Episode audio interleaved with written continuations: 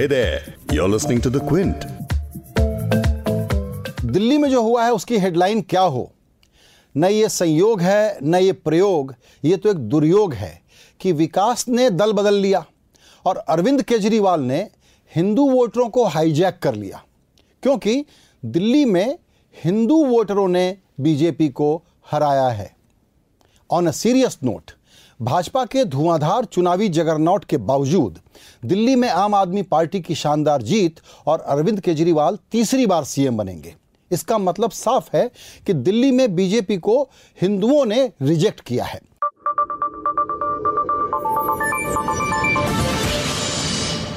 दिल्ली के हिंदू वोटरों ने भाजपा की ध्रुवीकरण की राजनीति और नई स्ट्रेटजी को पूरी तरह से नकार दिया है। हमारी नज़र में तो ये एक मामूली चुनाव था, क्योंकि दिल्ली एक हाफ़ स्टेट है, या कहिए कि ग्लोरीफाइड म्यूनिसपैलिटी है।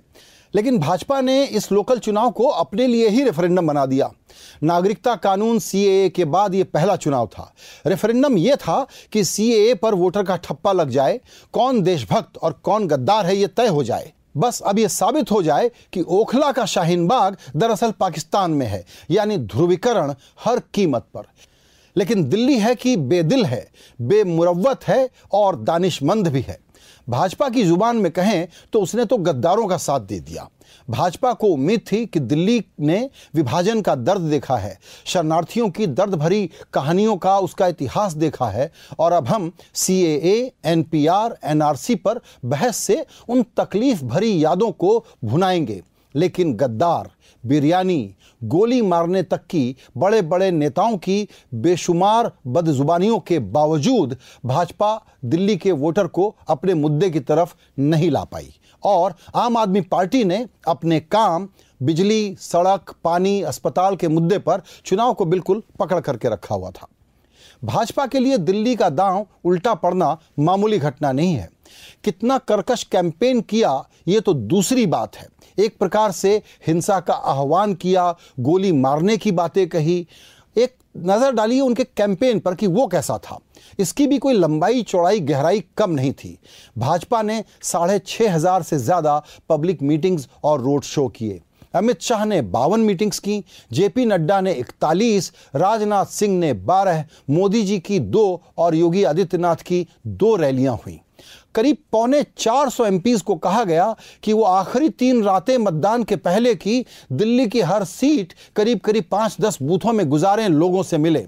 देश भर के भाजपा के नेता डोर डोर कैंपेन के लिए बुलाए गए और पर्चियाँ बांटते हुए देखे भी गए।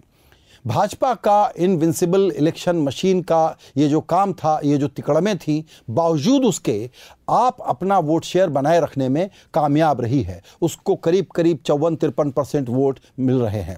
एक परसेंट कम हो रहा होगा।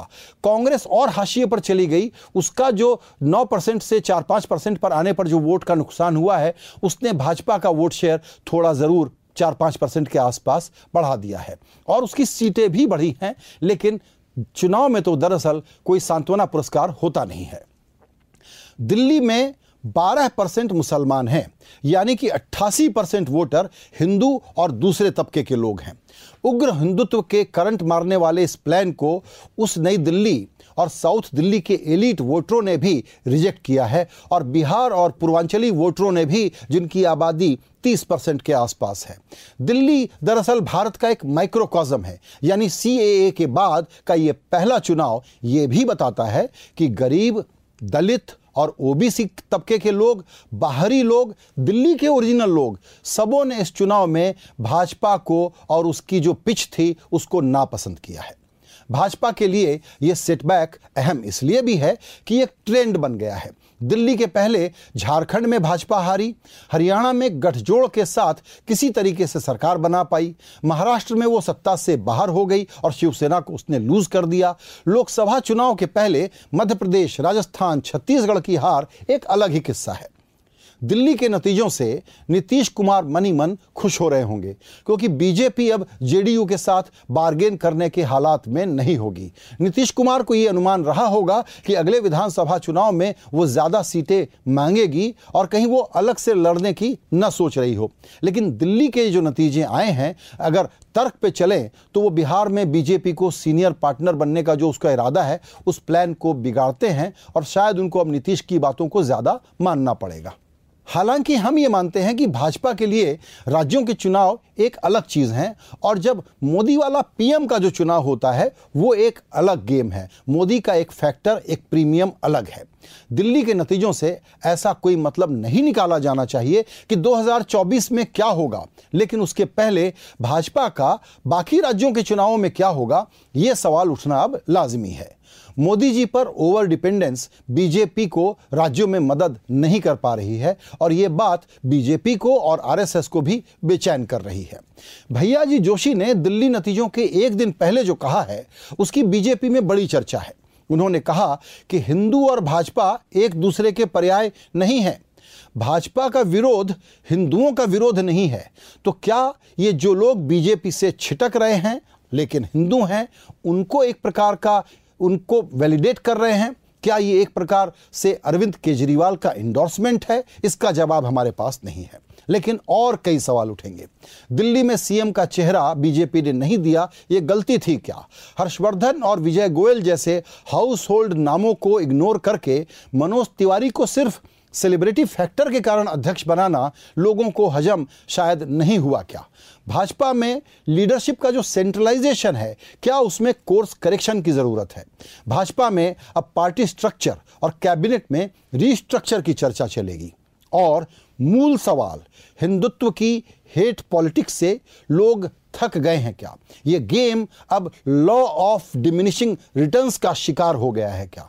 इंडियन पॉलिटिक्स में किसी सवाल का कोई फाइनल जवाब नहीं होता। इसलिए इंतज़ार कीजिए अगले चुनावों का और भाजपा की लर्निंग्स और उसका रिस्पॉन्स क्या रहेगा इस बात का। चूँकि कांग्रेस को ज़ीरो मिला है, वो हाशिए से और भी हाशिए पर चली गई है, इसलिए पूरी पूरी बातचीत में मैंने उसका ज़िक्र नहीं किया। आखिर में इतना ही ज़िक्र किया जा सकता है कि अगर ये उसकी सक्षमता नहीं थी कि वो ये चुनाव लड़े तो दरअसल अब उसको कहना चाहिए कि ये उसकी स्ट्रैटेजी थी, क्योंकि उसने बीजेपी को एक बड़ा सेटबैक देने का काम किया है और अरविंद केजरीवाल एक अच्छे तरीके से जीत करके सामने आए हैं।